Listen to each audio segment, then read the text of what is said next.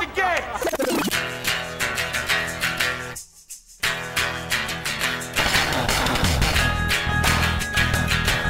All right, let's do this. How are you, what the fuckers? What the fuck buddies? What the fuck nicks? What the fuckadelics? What's happening? I'm Marc Maron. This is my show. Is anybody, has anybody seen the light? I want to know. Has anybody seen the light?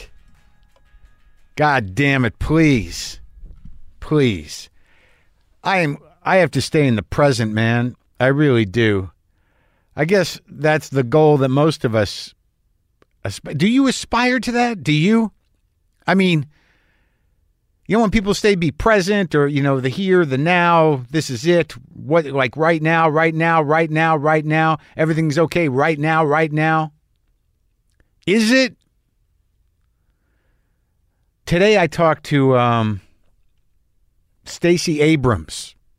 I talked to Stacey Abrams on um, Tuesday, election day. So when the shit was going down in Georgia, all that malfeasance, all that fucked upness, broken machines, intentional chaos reaped upon the voting public of Georgia by Governor Brian Kemp and his allies. And I'm not being political here. This is fact. So that was going on when I talked to uh, Stacey. So that's what uh, we're referring to at the beginning of the business of the talk. And I'll get to that. Should check in with you guys. What day? When did I talk to you last? Monday? It's been a rough couple of uh, days here. I think it all kind of settled in uh, the passing of my girlfriend Lynn Shelton. The arc, this is week four, coming into the end of week four since she passed. A lot, lot fewer people are checking in, which is normal. Kind of abruptly sort of dissipates. The people that I've been talking to every day, I talk to, I cry to. But the aloneness I don't know if I want to call it loneliness yet, but the aloneness, the reality of aloneness. I guess this is what happens in grief. I mean, loneliness is some kind of yearning. I, I just, I was two, we were one. Now I am one. The weight of that kind of hit me a couple nights ago, I'm just sitting there and I realize the loss just hits me, just like breaks me down, just opens me fucking up. You know, like she's gone. All of that we had, everything was sweet. Now it's gone. It's all gone. It's just like my life is a different life man, I fucking howled. I called my friend Steve. I seem to be doing, I think it's better to have someone to howl with or at, a witness, a receiver, somebody holding the space so you can do it. And then that night, I put on Dave Cross special, Slappy. Me and Dave sort of started out together. I've known Dave. I don't know if I know him. Do you know? We're not part of each other's life. There's so many people who I've come up with or I know from around. But, you know, I used to live in this weird old fucking house with Dave. And I really wanted him to be my friend. And we were friends for a while in Boston. But it, we didn't stay part of each other's lives. I don't know how people do that. There's so few people that I have that I've spent that have remained part of their life. But there, he represented a time in my life where I was crazy and tormented and angry, but we were doing comedy and broke in Boston playing softball. I used to watch him get up there and just do his crazy shit He's very he's very defined, Dave. You know, Cross is uniquely Cross. So I watched his most recent special. I just wanted some relief or something, but I found myself kind of getting nostalgic, the familiarity of just hearing a voice that, you know, I knew in my 20s. Made me feel better. It wasn't a matter of the material or anything. It was just seeing that guy, Dave Cross, who, you know, we used to sit on a couch in Somerville, Massachusetts, in a shitty apartment. And uh, there's a few of us living there. And Dave would just do the crossword, and I would sleep on the couch. And if he spent his, the night at his girlfriend's house, I could sleep in, in that room. But, anyways, just connecting the heart to the old days seemed to make me feel better. Let's shift gears into what's happening. Um, Stacey Abrams is the founder of Fair Fight Action. She's the former minority leader of the Georgia House of Representatives and the only black woman ever nominated for governor by a major party. She's been mentioned as a possible vice presidential candidate for the Democratic Party. Uh, her new book, which I've been reading, uh, is out now. It's called Our Time Is Now Power, Purpose, and the Fight for a Fair America. Um, you know, this is addressing, you know, the, what is happening from this point of view, from the point of view of fixing the system, primarily enabling people to vote, getting people engaged, trying to. It, it's it's an interesting sort of solution in in the sense of like you have these protests which are are meaningful and powerful and having an impact, and then when you break it all down, voting, being able to vote, having your vote be counted, is engaging in the civic process is really how democracy works. And, you know, I, I just, we had to talk about this stuff. This wasn't this standard kind of WTF chat, a little bit, but it was like we were dealing with stuff. Now, before I talk to Stacey or, or share it with you, I, I want to share a, a clip of a past guest um, it was five years ago next week that President Barack Obama did this show. Um, the, the interview itself with uh, President Obama was two days after a racially motivated church shooting in Charleston, South Carolina. It was also less than a year removed from unrest over police brutality incidents in places like Ferguson and Baltimore.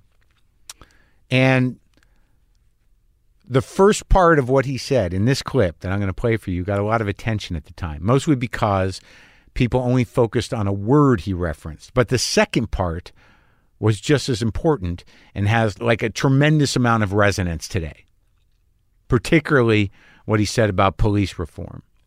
Let's listen. This horrible thing happens Wednesday, and and you know you have uh, you know these police actions in Baltimore and Ferguson. I mean, right. where you know coming from where you came from, right?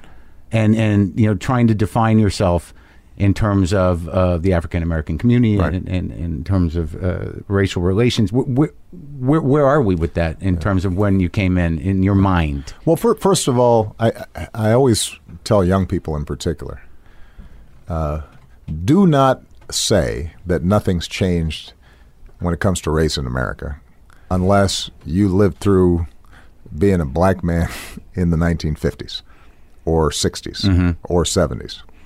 It is incontrovertible that race relations have improved significantly during my lifetime and yours, and that opportunities have opened up and that attitudes have changed. Yeah. That that is a fact. What is also true is that the legacy of slavery, Jim Crow, discrimination, in almost every institution of our lives, you know, that casts a long shadow. And that's still part of our DNA. That's that's passed on. Uh, it, we're not cured of it. Racism. Racism. We are not cured of. Clearly. Uh, and and and it's not just a matter of, uh, it, it not being polite to say nigger in public, that's not the measure of whether racism still exists or not. It's not just a matter of overt discrimination. We have societies don't overnight completely erase everything that happened two to three hundred years prior, and so what I tried to describe in, in the Selma speech uh, that I gave, commemorating the Yeah. march there, was again a notion that progress is real and we have to take hope from that progress. But what is also real is that the march isn't over and the work is not yet completed. And then our job is to try in very concrete ways to figure out what more can we do. So let's take the example of police practices. Cops have a really tough job. Yep. And part of the reason cops have a tough job, particularly in big cities, is that there are communities that are poor, are systematically locked out of opportunity, that suffer from legacies of discrimination that have been built up over generations. And we send cops in there basically to say, keep those folks uh, from making too much trouble.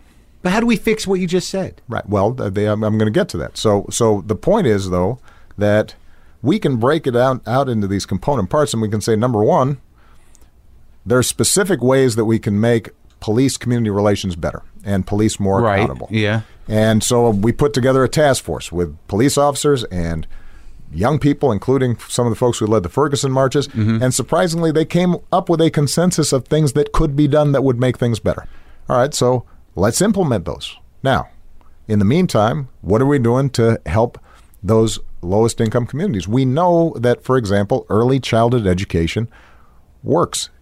That is one way to break the legacy of racism and poverty. If a three year old, four year old kid is in an environment of love and is getting a good meal Right. and has a teacher that's trained in uh, early childhood development and is hearing enough words and is being engaged enough, they can get to where a middle class kid is pretty quickly. 'Cause Is that happening? It, it turns out it is, but it's the problem is is that it ha- happens spottily, right? It happens in this community or this school district or this neighborhood or this outstanding principal is making something happen or this philanthropist has decided decided to do something. But what it what hasn't happened is us making a collective commitment to do it. So the the point I'm making is is that when you look at how to deal with racism, how to deal with issues of uh, some of the police uh, shootings that have been involved, I'm less interested in having an ideological conversation than I am looking at what has worked in the past and applying it and scaling up. What is required is a sense on the part of all of us that what happens to those kids matters to me, even if I never meet him, because my society is going to be better off. I'm going to feel better about the the America I live in, and over time, I'm confident that my children and my grandchildren are going to live a better life if those kids also have opportunity. That's where we have to feel hopeful rather than just say that nothing's changed. We have to say, wow, we've actually made significant progress over the last 50 years. If we made as much progress over the next 10 years as we have over the last Yeah. 50, things would be better. And and and and that's within our grasp. It's it's it's it's available Yeah. to us. And and this is where again, you want to get to those decent well-meaning Americans who would agree with that, but when it gets translated into politics, it gets all confused. And, and, and trying to bridge that gap between, I think, the good impulses of the overwhelming majority of Americans and how our politics expresses itself continues to be the biggest challenge. God, don't you fucking miss that guy? I mean, I assume there are people that that heard the the interview at the time that said that doesn't go far enough. But think about how different things would be today if we proceeded along those lines for the past 5 years instead of going backwards. Think about that. And this, the reason I played it is because it ties directly into the political philosophy of someone like Stacey Abrams, who believes change is possible, but also knows the work that needs to go into getting there. There's no quick fix, man. So, again, her new book is called Our Time Is Now Power, Purpose, and the Fight for a Fair America. Uh, you can get it now where you get books. Uh, and this is me and Stacey Abrams coming right up.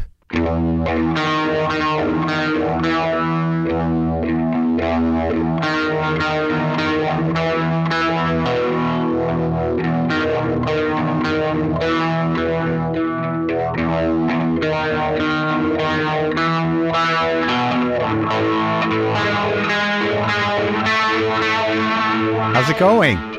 Well, we have a little bit of a problem here in Georgia with the whole, you know, voting being right, but other than that, things are okay. Yeah, I read about that this morning. I mean, it's a, what exactly is happening? Is it all intentional? It is incompetence plus malfeasance. Uh-huh. So they know what to do, but they don't want to do it because doing it means the wrong people in their estimation get to vote. And then the things they do know how to do, they do it so poorly and slipshod that today we've had hours long lines across the state. And they've got new machines that no one knows how to operate. Correct. So they so in on some level the trick was we got these great new machines, good luck. We got these great new machines. We don't have enough technicians. We aren't going to give you the resources to make them work. And yes, go with God. Yeah. And so, what is your like? You have people on the ground from Fair Fight at all the polling places? Not at all of them, because we have 159 counties, Okay. and so you've got to assume, you know, in Atlanta, 25 to 30 polling places. Other counties have fewer more. So we are trying to stock up wherever we can. But we've got a, a statewide voter protection hotline, so anyone who's seeing problems can call us. And so we've been running interference all day. I, mean, I got my first text at 7:18 from a former executive at IBM because she was at a, a polling place where the machine didn't work, and so they all had to get paper ballots. Oh my God! And were you anticipating something? Yes, we knew this was going to be terrible, and that's one of the reasons we've been pushing so hard on absentee balloting and vote by mail. But they even Yeah. managed to both do a good thing by telling people they could do it, and then completely under resourcing the process. I, in fact, had an absentee ballot that I could not submit because my envelope was sealed shut. And when I requested another envelope, it never showed up. So I had to go and stand in line this morning to go and vote. They have people micromanaging these suppression efforts to the point uh, at the level of envelopes. I, I would say, and that goes to the incompetence. So they use a third party vendor out of Arizona. So if you have a problem, you can't just pick up the phone and call and say, I need something more. You've got to call someone who calls someone who calls Arizona to see if they can do what they need to do. But they were already behind because no one expected the volume of requests. And so that's why this is, it's so infuriating because it is, th- these are people with poor intention, but they also have incredibly poor management. I don't know how because I was thinking about it from from my own life and and in terms of how you approach activism or how to make democracy work on this level.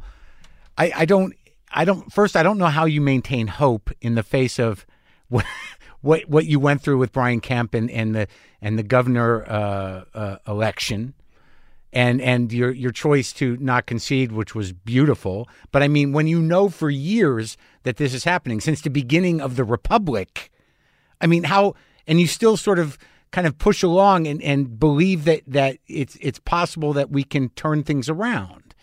I mean, like with a day like today, I mean, how do you how do you keep the faith? Number one because my great great great grandparents were slaves and i got to be the first black woman to stand for governor in the history of the united states. So that's one.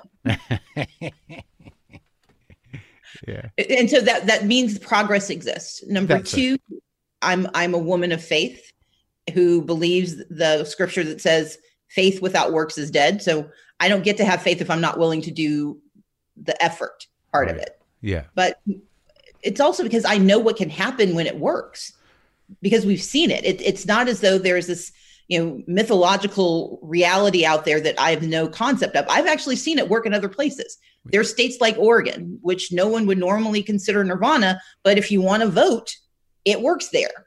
And it works in neighborhoods in in Georgia. It just doesn't work for the people who need it to work the most.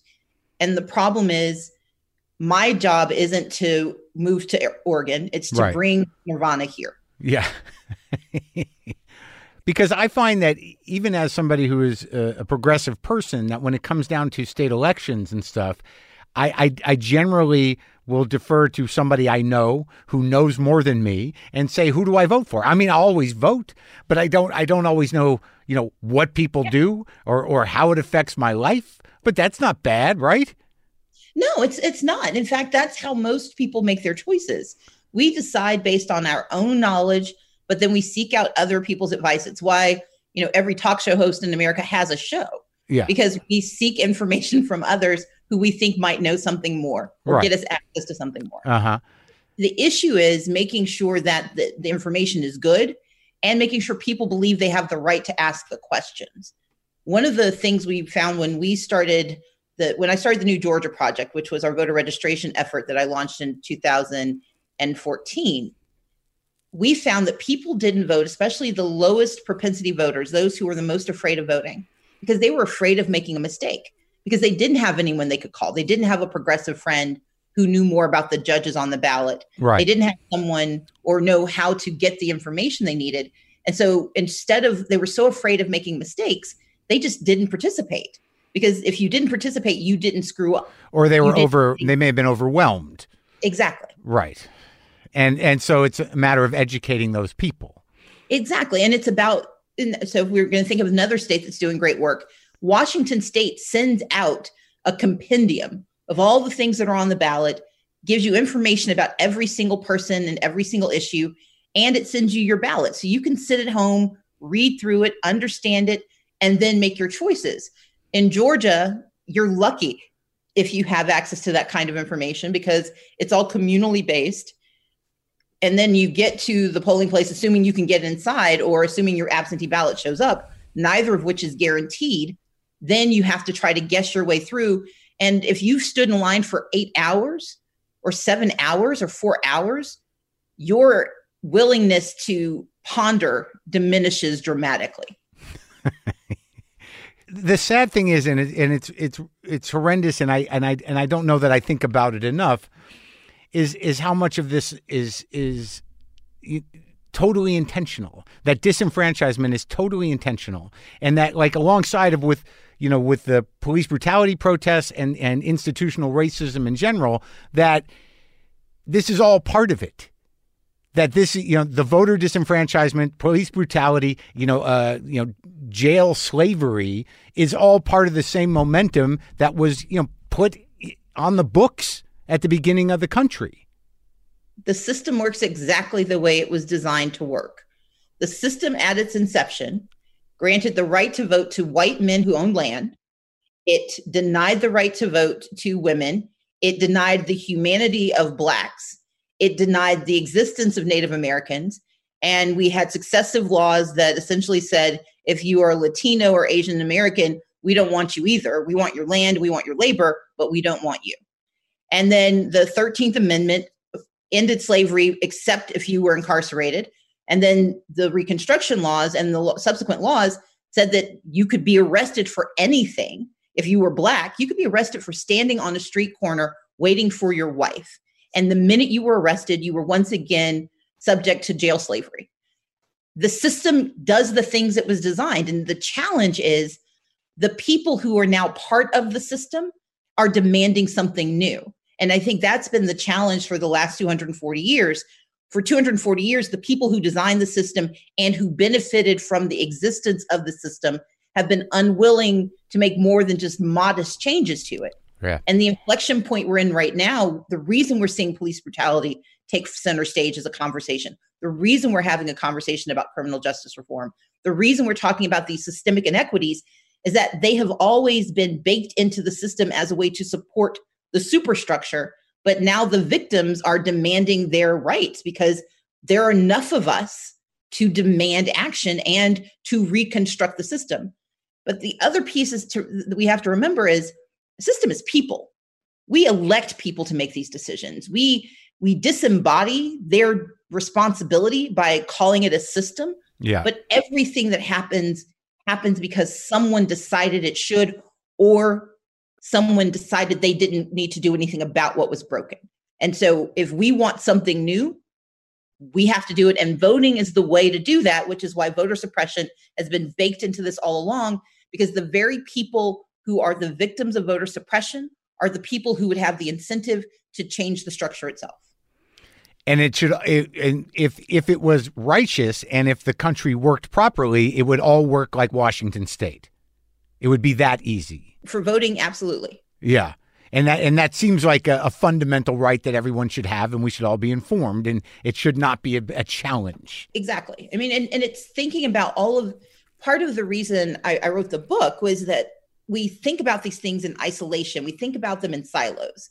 We think that it's just happenstance that if you live in the South, you have these high rates of incarceration, and you have people who are permanently disenfranchised if they're if they're incarcerated no, it was part of the idea.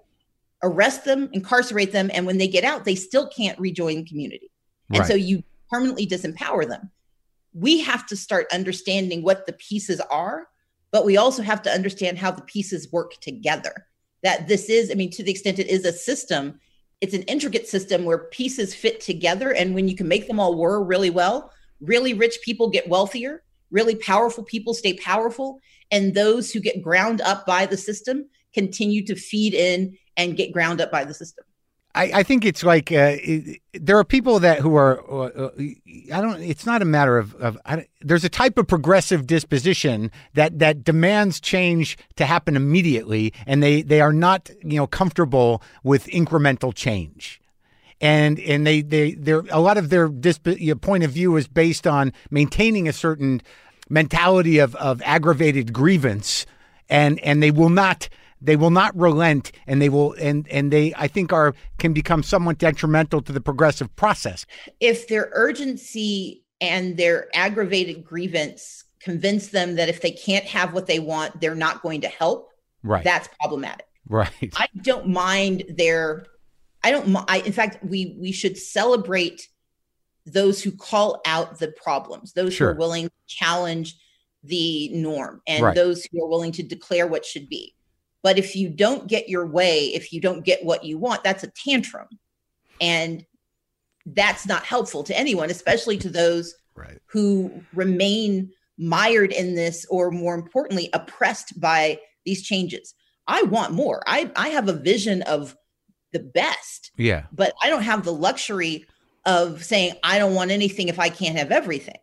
Because my life, my siblings' lives, my nieces and nephews' lives, my parents' lives are detrimentally affected if what I do is exempt myself from the process if I don't get what I want.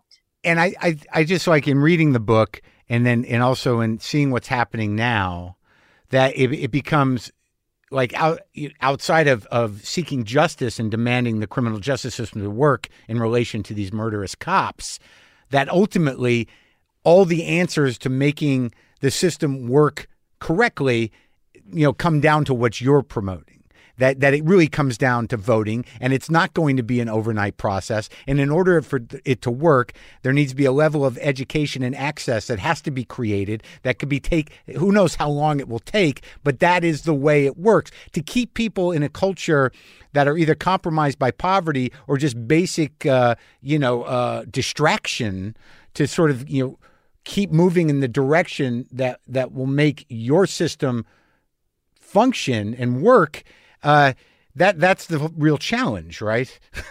it, it is, and part of this is we are used to this notion of instant change because that's what we see on television. By the end of the hour, uh, you know, the culprit is caught, the problems are fixed, unless you're watching, you know, a melodrama, in right. which case the goal is the melodrama. But we get trained to believe it can work that way, even more because we see that for some it does work that way my responsibility in, in the space where I enter is that we have to be honest with people because politicians feed in to that narrative. They declare that if you elect me, I will do these 10 things, knowing good and well they can't do nine of them. And they might get a bill on one that may go into committee. But that's the way the system works. And so my approach is I'm not going to promise you a fix.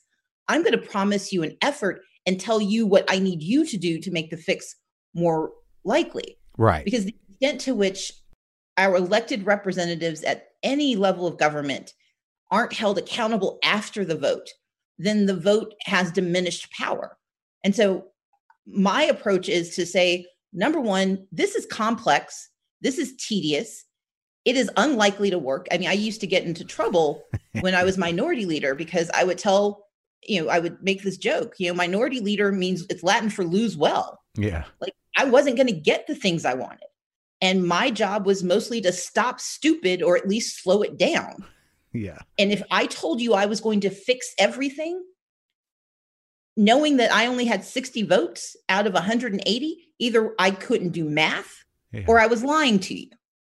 And so our responsibility is to make sure people understand the complexity of the system that a President Obama cannot deliver legislative change if we don't vote in a 2010 election that then turns the Congress into a conservative frat house.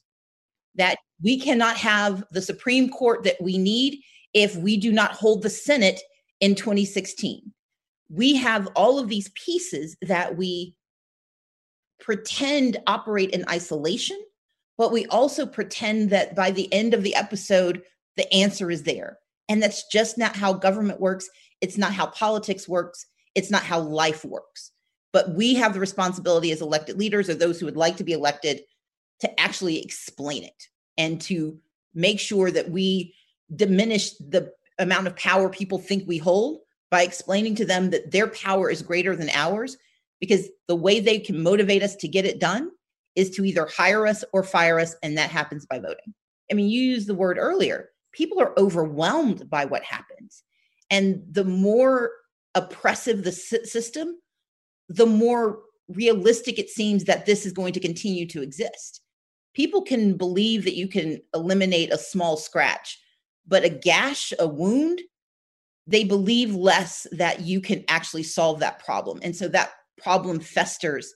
And so I, I don't, I, I think it's the baseline issue of not knowing how things work, but it's also the imagination that it can be better. And that's part of the effectiveness of oppression. It's the effectiveness of voter suppression. It's the effectiveness of a criminal justice system that locks up so many people it is this constancy of behavior that makes you believe this is all there is Can't and that there's really no use in fighting uh, That yeah, and then you have that type of state, which is sort of what we live in for most people. yes The thing that's frightening me now more than than a lot of things is is even fairly intelligent people's uh, inability to see themselves as part of a bigger community, as part of a, a citizenship, as part of that. There's a selfishness and a self centeredness now that's encouraged and and seemingly malignant in that. Uh, you know, I'm we're in the middle of a pandemic, but a, a lot of people have just decided that it, it doesn't exist anymore. And I don't know what what what that says about Americans, but like I l- literally they're they're just they they're trying to will it away and that is a type of delusional behavior and lack of respect for the the sort of general well-being of the populace that I don't quite understand. Do you? i understand it i don't like it i mean but we've always had these people in our society in fact one of them currently serves as the head of our country Yeah. and the extent to which delusion is reinforced by others who have the shared delusion Yeah. your sense of you know invincibility becomes stronger but more importantly to your to your underlying point your sense of communal obligation gets eroded Yeah. and in a nation where so many pockets of our population so many segments are actually diminished in word and in deed we shouldn't be surprised that people will suddenly think well they're really not valuable we use these terms to disconnect and dehumanize and then we're surprised by people being disconnected and treating people with lack of humanity Right. and so it's what we've built in part because we've had leaders particularly in the last four years, but I would say over the last 40 years, that have done their level best to diminish our faith. I mean, one thing I, I, I wrote a, an afterword for the for our time is now, Mm-hmm. and I talk about the fact that for 40 years we have heard Republicans say that you know bureaucrats are useless and that we should shrink government small enough to drown it in a bathtub Right. they've you know incarcerated and they've used language to separate us and divide us but also to diminish our faith in science we no longer trust the very thing that will save our lives we cannot then be surprised that in the midst of a pandemic the people who've been told for 40 years that government can't help that science isn't real and that it's your it's somebody else's fault that they don't trust science they don't trust government and they don't think they have any responsibility to others And in, terms of where we're at now, which is scary and and it's hard to, to really determine what happens next on any given day. But there, I I mean, I can understand that there are reasons to be hopeful, and there is things going on. People are waking up, and people are fighting for the the good fight. But do you? Is there any part of your brain that that that fears authoritarianism in a real way? Oh, absolutely. I mean, we are living in the the early stages of an authoritarian regime. Yeah. And it begins with a populace, usually, who uses coarse language and grandiosity to attract attention and distract from their lack of moral core. It then gets transmuted into the domination of a certain form of communication so that they can discredit every other communication that doesn't reinforce their message. You then see them take over institutions, or if they can't take them over, like the judiciary, they then actually try to diminish faith in the other organizations, like the media, like inspectors general. Mm-hmm. And then their end game is to stop the elections. And they stop the elections not by declaring authoritarian rule. If you look like if you look at Erdogan in Turkey, if you look at Narendra Modi in India, if you look at Jair Bolsonaro, these are all authoritarian populists who have are in various stages of this. But if you want to look at who's gotten it all done, look at Viktor Orban in Hungary, who has essentially now become the strong man who's taken over a, what used to be a thriving democracy. And what Trump has done is every stage of the populist playbook. His only remaining stage is to discredit our elections, either by denying people the right to vote, which is what he's doing by saying that we shouldn't be able to have mail in ballots, even though he and his entourage use them. In fact, may may have you know fraudulently used them. Yeah. But they also then say it's fraudulent if anyone else tries to use it. Oh, and let's dismantle the US Postal Service. So just in case the fraud accusation doesn't work, we take the money away. Right. So yeah, we are in the end game of early stage authoritarianism that's being suborned by the US Senate because the other thing a populist, an authoritarian populist does is they convince their political adjutants that their only survival is to forget who they are and you know join in this diminution of who we are as a nation. Be a loyalist over being uh, a representative. exactly. Well, that's uh, terrifying. yeah it, but but the thing is and the the reason for the overly hopeful title is that we can still fix it Yeah. I mean, democracy is fragile, but it can also be resilient if the people within it remember who they are. We had a civil war that was fought over whether blacks were humans. And that ripped us apart because not everyone fighting agreed. Not even the people fighting for black humanity actually believed it to be so, but they believed in the ideal of the democracy enough that they were willing to suspend their disbelief. And even if the outcome was good, you know they were willing to do it of course you had redemption which came after reconstruction when they were like oops never mind but even in that moment in that fraught moment we were willing to we had a fragile democracy that was torn asunder but we had folks willing to fight to build it back and even though it was built back on shaky ground Yeah. it was built back firmer than it had been before that that war Now, I have to assume that at, when you were growing up, this was not the plan. Oh no. like, I mean, what? Uh, how many? How many kids in your family? I'm the second of six children. Where'd you grow up? So I- was I was born in Wisconsin, but my we all grew up in Gulfport, Mississippi. Okay, so big family, Gulfport, Mississippi. Your folks. What did your folks do? My mom was a college librarian who made less money sometimes than the janitor who cleaned the college. Right. And my dad was a shipyard worker. Uh, he was dyslexic. And so after college, he just couldn't get an office job. And so he ended up working as a dock worker and a shipyard worker. And that's what they did their whole life. So they did that until the age of 40 Yeah. when they were both called into the ministry and became United Methodist ministers. So we moved to Georgia when I was 15. They were 40. And they went to Emory University to get their Masters of Divinity so they could go into deep debt to become really poor Mississippi ministers. So they finished seminary and moved back to Mississippi. But they were both, uh, you know, obviously people of faith. And they, the, when you say they got the calling, was that uh, how does that how did that manifest? So my dad had been ordained as a Baptist pastor or preacher when he was in his uh, early 20s, but he hadn't he didn't preach. I mean, he would the Baptist church is less organized than or less regimented than uh, the Did he get, church. did he get So- into it as sort of a uh, like a, a business endeavor?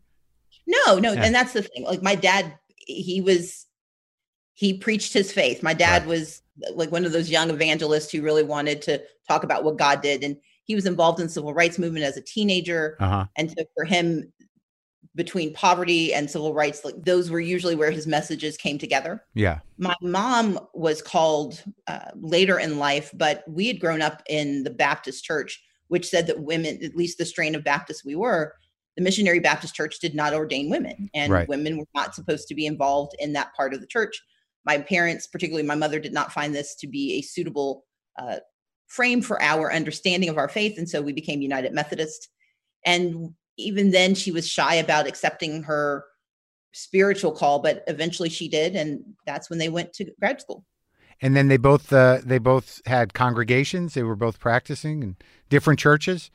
Yeah, they finished uh, in Georgia in '92. They waited a year, so one of my younger sisters, she's a couple years behind me in school. They let her finish high school on, I think she graduated on Saturday. They moved back to Mississippi on Monday. Okay. They didn't. They wanted to get out of Georgia, Yeah. so they moved back to Mississippi. My dad had a church, had a two church charge, and my mom had three churches in rural Mississippi. And eventually, my mom became the first woman to consolidate churches in the state of Mississippi and built a consolidated church. It's actually this big pink church on the side of the highway that was a community center. It was a gathering space. And my dad ran the outreach ministry in my mom's church. So you grew up in the church. I grew up in the church, but more than that, my parents really raised us to believe that if you saw a problem, you were supposed to fix it. So we were, my mom would call us the genteel poor. Yeah. We had no money, but we watched PBS and we read books. And my parents would take us to volunteer regularly, and we would look askance. We're like, you do realize we're poor too Yeah. And their response was it doesn't matter no matter how little we have there's somebody with less your job is to serve that person and so we really grew up with this both faith tradition but also a service tradition that said you you don't let other people suffer if you can help. You don't let other people have lack if you can give. Your job is to be in community. Your faith and, and particularly when we became methodist the organization of our faith said that you live your faith by doing good but we'd been raised that way. Plus my parents also raised us they would take us with us with them when they would go to vote. And so we grew up with this very you know strong triumvirate of sort of this faith narrative a service narrative but also a democracy narrative Yeah. government didn't do what it was supposed to for us and didn't do what it was supposed to for our community but that did not exempt us of the responsibility of trying to hold it accountable Yeah, I mean, you talk about th- that in the book a bit about how these promises were made or laws were passed, and that because of the way the federal system works, that they, you know, they weren't necessarily enforceable on a state level. So there was a lot of waiting and ineffectiveness and things that were promised didn't happen. Uh, but your parents, you know, had, uh, I guess it's a, a sort of not not just faith, but that they they needed to be part of the system because that was their responsibility. Absolutely. My, my parents had a critical understanding of life. Yeah. They'd grown up in various degrees of poverty. Uh, they had grown up under Jim Crow, but they also both had experienced and seen what could be if the systems work the way they should. Yeah. And separately and together, their ethos said they had an obligation to try to make that manifest. And they raised us with the same idea. And what well that that's sort of the backdrop of faith, service, civic responsibility, but what did you want to do with your life early on? I didn't know. I actually went through, I cycled through many ideas. I was, my first year in college, I majored in physics and philosophy, and I minored in theater, and I was the star of a the spring play, Yeah, what play? uh, Death of the Last Black Man in the Whole Entire World by Suzan-Lori Parks. Did you like acting? Oh, I love acting. Yeah. I, I went to performing arts high school in my last years of high school. Oh yeah. So that was part of the dream? It was until I realized I did not want to do what it took to be an actress long term because I loved acting, but not enough to make that my life. I loved physics, but not enough to study differential calculus. I'm like, I can watch Star Trek uh, and I'll read, you know, Carl Sagan. I'll be okay. Yeah, that's enough. That'll Yeah. It, it, it feeds me. I, Uh-huh. I, I read Alan Lightman and I, I get my I get my fix. Uh-huh. And philosophy, you kind of live philosophy when you do the work in politics anyways. Exactly. What was it sort of was there a defining moment where you knew you had what did you get a a political calling? So in the in 1992, when the Rodney King decision came down, I helped lead protests in Atlanta. Uh-huh. But I also got into an argument with the mayor of Atlanta and told him he was not doing enough uh, in his role to help poor young people. And I I used to go to city council meetings not because I wanted to be in politics, but I was raised to understand if you wanted to know how people spent your money, show up. So I went to city council meetings. In college when you were in college? Yeah. I was the most boring freshman in college you can imagine. I went to zoning meetings and zoning. I went to zoning hearings and I sat in city council meetings.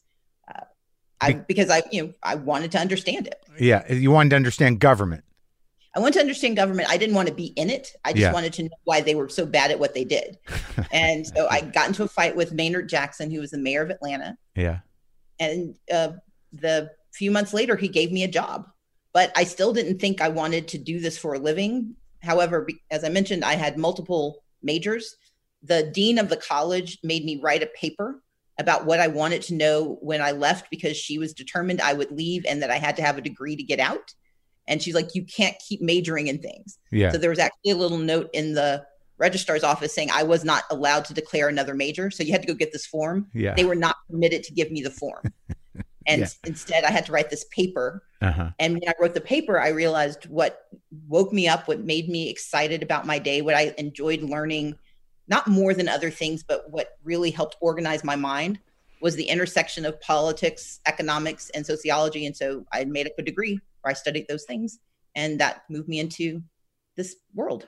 And that it was so but it was the the the the LA riots, you know, kind of got you into organizing? Yeah, I mean, I again, my my parents had had us. We'd been protesting. We'd done all of these little pieces. That was the first time I was the lead, and then I was a part of an organization of students. We, I, I left the organization after a little while because they were more interested in the protest piece. I was.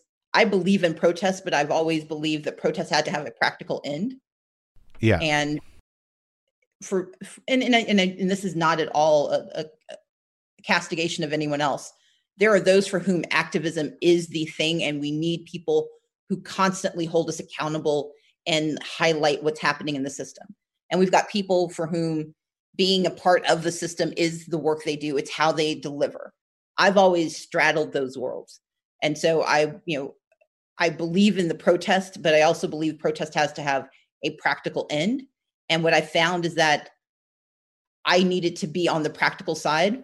Right. And the more I did it, I decided I needed to be in charge of the practical side because people didn't do what you told them.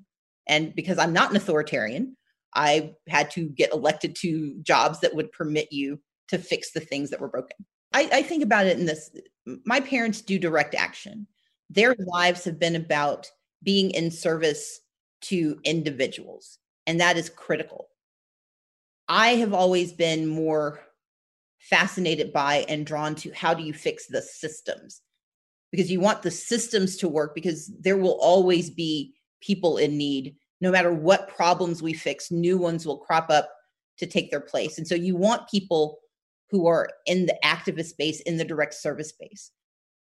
I'm compelled by the system piece which is how do you dismantle systems that don't work or don't or work the way they're intended but don't serve the people they should? Right. And then how do you build new systems and put in place the infrastructure so that the old can't creep in and take over again. And that's where my focus is. And, and where'd you like the where did where did you where'd you do the graduate work? So i did a master's degree in public policy or in at the university of texas in the lbj school of public affairs. Yeah. And then i did my law degree at uh, yale. Yeah. And i focused on tax policy and public policy. So you got you've got it all covered.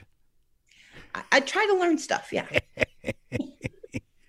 and then where did you have time but there wasn't there i know there was uh there was some writing going on Yes. So during law school, my last year of law school, I wrote uh, an article on, in fact, I wrote my thesis and got it published as a, a journal article on the operational dissonance of the unrelated business income tax exemption. But I also wrote my first romance novel called Rules of Engagement. that sounds like a it sounds like a spy novel It was actually, it's that very astute. It started out as a spy novel, yeah but I was writing it in 1999. right there were no black women who had ever been published writing in espionage. There were very few women who'd ever been published in espionage. yeah And there were no novels with black women as the heroine. And so I made my spies fall in love and got a romance novel published instead. so you, you you're able to to find a way in I, I try to be practical whenever I can. And did it sell well it sold pretty well, yeah. Um, over the course, I mean, again, I was so I was a writing romantic suspense as a black author at the very beginning of black writers in the romance space being taken seriously. There have been amazing women like Beverly Jenkins and Brenda Jackson, but there weren't a lot of black women who were give, who were taken seriously, especially in romantic suspense. yeah So I sold fairly well, well enough that they bought two more books, and then I got picked up by St. Martin's Press, and then I got picked up by HarperCollins. So my books have sold more than hundred thousand copies, but I, I, as I put it, I could pay car notes with it. I could not buy a car. right it, it, but you didn't write under your name I did not because when I was about to publish my article on tax policy had come out, and Google had just become a thing. yeah And if you Googled Stacey Abrams, it will pull out both my tax article and the first thing I ever published, which was when I was in high school. I wrote this paper in my physics class and I got published in the Journal of the Astronomical Society of the Atlantic at Georgia State University. And so no one was going to read a romance novel by Alan Greenspan or, you know, Right. Stephen Hawking. So I had a separate identity for my romance. what's the name Uh, Selena Montgomery. and okay so people can go buy those books if they want They can indeed. Now, what's going on with you, like today, on a day like today, with what's going on in, in Atlanta around the elections, and you have, I mean, you're one of the, a person in politics that has a very uh, active nemesis in in Brian Kemp. That uh, that you know, do you like how much? Um, anger and and uh, and and spite do you have on a daily basis against him personally when it, when you have these days? It's it would be disingenuous to say that isn't personal, Yeah, but that kind of vendetta just takes a lot of energy and Sure. there's too much to do. yeah, yeah, But yeah. I, I like to quote Bruce Banner from the Avengers when he says, I'm always angry. yeah. So I am, but it's a low simmering anger that helps me remember why I do what I do and when I'm tired and exhausted. But it's also, you know, he's not good at his job. He Right. has endangered our people. yeah. He is supporting a system and continues to support, in fact, was the architect of a system of voter suppression that is harming people on this very day. And he's the proof of the inverse relationship of voter suppression and voter participation. Despite having the suppressive system that runs the gamut, Yeah. we are seeing record turnout. In part because people, when you tell them they can't have something, they may decide they don't want it, but you're not going to tell them they can't have it. And especially if they think that more is possible if they do, if they try. And and also it was your efforts during your campaign for governor that that got a lot of these people registered. we got a lot of folks registered. So uh, the registration work started in 14 because to, to the earlier conversation, all of these things take time. There is no instantaneous result. Right. There's a demographic change happening across the South, happening around the country, but you have to harness it. And so I started an organization in 2014 to start registering the 800,000 unregistered people of color in our state. Um, the organization is now independent of me, but at this point, they've registered more than 400,000 of those people. So halfway there. Yeah.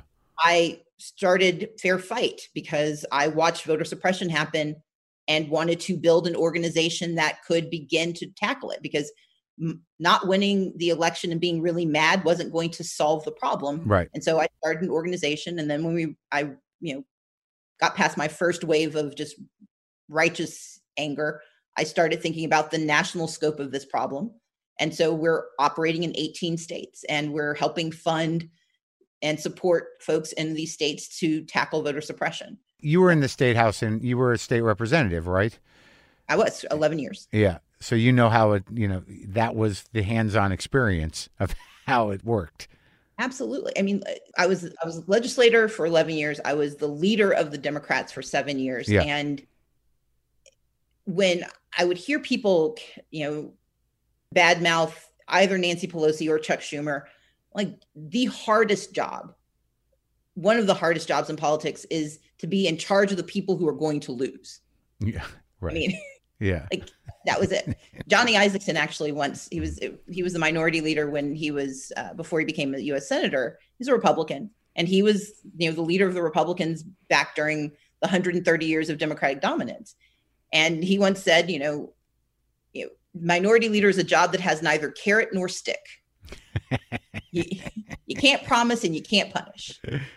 And and but that means if you're going to be successful at it, you learn how to navigate spaces. You learn how to work with people with whom you have nothing in common except the breath you breathe. Yeah. You learn how to take wins that don't look like wins to everyone else, but sometimes the victory is making sure people don't get hurt worse. Yeah. Uh, Right. That's the job. And and I learned to be fairly effective at it. And like I would, uh, I would uh, like you to be vice president. Well, thank you. you would like to be vice president, right? I have mentioned it when asked, yes. And what do you see that role as being? Well, I first see it as a role that Joe Biden is going to, he's going to decide what he needs and who he needs. My responses, which I think have been sort of blown way out of proportion, I'm, I answer questions as honestly as I can. And it's a question people seem to really like asking me. So I answer it each time I'm asked. Yeah. But fundamentally, it's the job of a lieutenant. Yeah. The, vice president is there to support the president's vision Yeah. and personally i i think one of the spaces where we have seen the deepest uh, erosion of our democracy is in the act, active exercise of our democracy and joe biden has spoken to his belief that we need to do more i i think that's an important job i think it's going to be a critical job to think about recovery i mean we to your point earlier people seem to have forgotten that we're in the midst of a pandemic Yeah. the people who haven't forgotten are the ones who have lost their jobs and they're not coming back, who are economically decimated. And if you're a person of color, namely a black person, the likelihood of you getting this disease and dying from it is disproportionate to your per, your part of the population. We have to think about how do we recover from a pandemic that is not going to dissipate. We've stopped having the daily alarms in part because we've now hit this sort of steady state of infection that is abnormally high. And so the next president is going to have to figure out how do you deal with the systemic inequities, the racism and the infrastructure destruction done by the Republicans to rebuild communities that will simply have no other hope but governmental investment and governmental intervention. And we've got to think about it at the local, state, and federal level. And much as I encourage people to vote at every level, it's because the laws are different, the rules are different, the responsibilities are different. And we're going to need to think about how do you serve on those three levels. Wow. Now, I, I, I don't know why I, I don't really want to ask this question, but what do you see happening if that doesn't happen? I mean, look, I, am I'm, I'm from the South. I always anticipate the worst. Yeah. Um, but I'm from the South, so I have hope, the best, and I work for it. Um, yeah. But should it, for some reason, not come to fruition, our responsibilities don't change. Yeah. And just our first obligation is to do what we can to make certain it doesn't happen. And that's why fighting voter suppression, but also authentically engaging the protesters and demonstrators and not catering to this idea that if we just pat them on the head that things will go away but that we legitimately engage and we validate the anger and the pain that we also remind them of the tools because eh, one of the reasons for the book is that there are tools we can use yeah and we know they're out there because the Republicans have been using them for a while to dismantle yeah. our access. Right. I mean, that's why I spent a whole chapter talking about the census, which to some people is about as interesting as my article on Mesopotamian astronomy. Yeah. but the census is one of the most effective tools that we never use on the progressive side. It is not just a count of who we are, it is a tally of what we need and it's a roadmap for what we're going to do. And it lays out both economic and political power. And we act like it's a surprise every 10 years. Yeah. Instead of treating it as what the Republicans treat it as, they see it as a weapon. They see it as a weapon of war against these very communities. I see it as a weapon of peace. If we can do this work with it, if we can energize and engage and actually follow it through, we start to invest more in the communities who need it we start to f- fund those new systems to replace the systems of inequity. Yeah. But we can't do it if we don't get counted and if they can tell the story that says that the nation isn't as diverse as we think it is, because that means the political power isn't diversified, means economic opportunities aren't diversified. It means those with power continue to have even more of it. And you just got to get people to fill it out. It takes five minutes. It does. It takes. But, I, I I've told people on my show, just do it but but think about it. So you had the president of the United States spend a year and a half scaring every person of every immigrant out of filling it out. Yeah. Because of the citizenship question. If you're a black person or brown person who lives in a state that seems to be a carceral state where you do anything wrong, they're going to come and get you. There's been the rumor that if you fill out the census, right. they can use to arrest you. They can come get they, you. They can come get you. What I remind people of is if you have a utility bill or a cell phone, they already know where you are. Sure. Without the census, so you can get your money. But we can't ignore the fact that a lot of work has been done to create suspicion, to diminish people's belief that it actually works. It's not how long it takes, it's what does it mean if I do it? And what does it mean if I don't? And that's my responsibility. That's what you're doing. It's we've got to tell people that the risk is actually low, but the reward is quite high. But they've got to get past the fear of the risk. Now, when you said earlier, we were talking about you answering the question about vice president, about wanting to the job and how you look at the job. Why do you think you get flack for just stepping up and answering honestly? So I think one is that I've I've been in this unusual position. I've gotten this question for 15 months, starting in March of 2019. No one usually gets the question because I had lunch with the vice president and a story got planted that he, we were talking about me running on a ticket with him. Right. So I got all these questions. I answered honestly then. I said, You don't run for second place in a primary. Yeah. But people forget the second half of my sentence. There was a comma. I said, But if I don't run and someone wants to consider me, I'd be honored to be selected. Right. And since that time, almost every time I've talked to a reporter, yeah, the question has come up. I believe in consistency and candor, so yeah. I give the answer. And about a month ago, I was on television. I did like three shows back to back because I was trying to raise a hundred million dollars for the families on uh, SNAP benefits who were not getting their stimulus checks. Yeah. And at the same time, Brian Kemp was trying to kill Georgia by reopening the state after being one of the last people to close it without doing this the necessary steps. And nobody remembers the first two thirds of the interviews. They just keep remembering the question I got at the end that I answered. Right.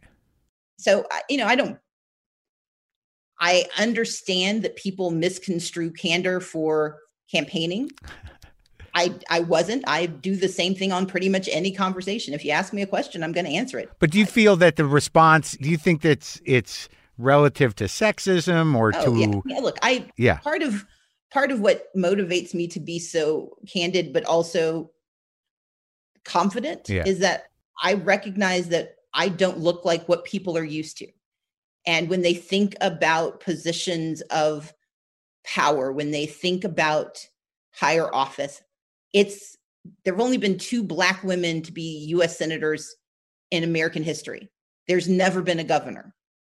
There have only been 15 women ever, black women ever elected to statewide office in the history of the nation. Wow. So I don't look like what they're used to, but I also know how people think. And if you want people to start to imagine more, you've got to tell them what that can look like. And as I've said before, I'm not just answering for myself, I'm answering for every woman of color, every young woman, every young person of color who imagines what they can be. And if I deny what I think I'm capable of, I give people permission to not only deny me, but to also deny them. And I was raised to do better. Well, thank you. Got me choked up. Yeah, a couple times just to hear you speak, I get choked up. So that means uh, you have a big future in politics. Well, thank you. Was- Well, I have to tell you, Yeah. um, Jason Kander is a dear friend. He and I met in a fellowship program, and I I told him I would. He was very excited that I was on. I was going to be on your show, and I promised to let you know that he just thinks the world of you, and he says hi. oh, that's sweet. Yeah, he texted me the other day. He's a good guy. He really is. Well, thanks for talking to me, Stacey. I appreciate it. Marc, this has been wonderful, and I deeply, deeply appreciate it. Okay, take care of yourself. You too.